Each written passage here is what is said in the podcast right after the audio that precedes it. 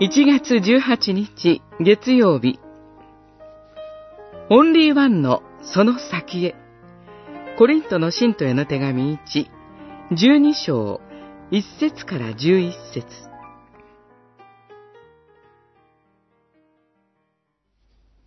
すべての場合に、すべてのことをなさるのは同じ神です。一人一人に霊の働きが現れるのは全体の益となるためです。十二章、六節、七節。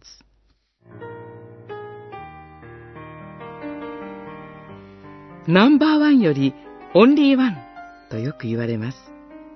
しかし、それで良いのでしょうか？それぞれが自分のオンリーワンをぶつけ合うだけになってしまうのなら、そこに調和は成り立ちません。パウロが向き合っていたコリント教会は、実はそんな状況だったのかもしれません。それぞれが自分の賜物を誇り合っていたのでしょう。聖書はパウロの言葉を通して、みんなが一人一人持っている違いの根本にあるのは神の霊であること。さらに、それぞれに神から与えられている違いの目標までをも示しています。その目標とは、キリストの体としての全体の益となるためという一つのことです。私がオンリーワンである目的は、ただ自分色の花を咲かせるためなのではありません。それは全体の益のためです。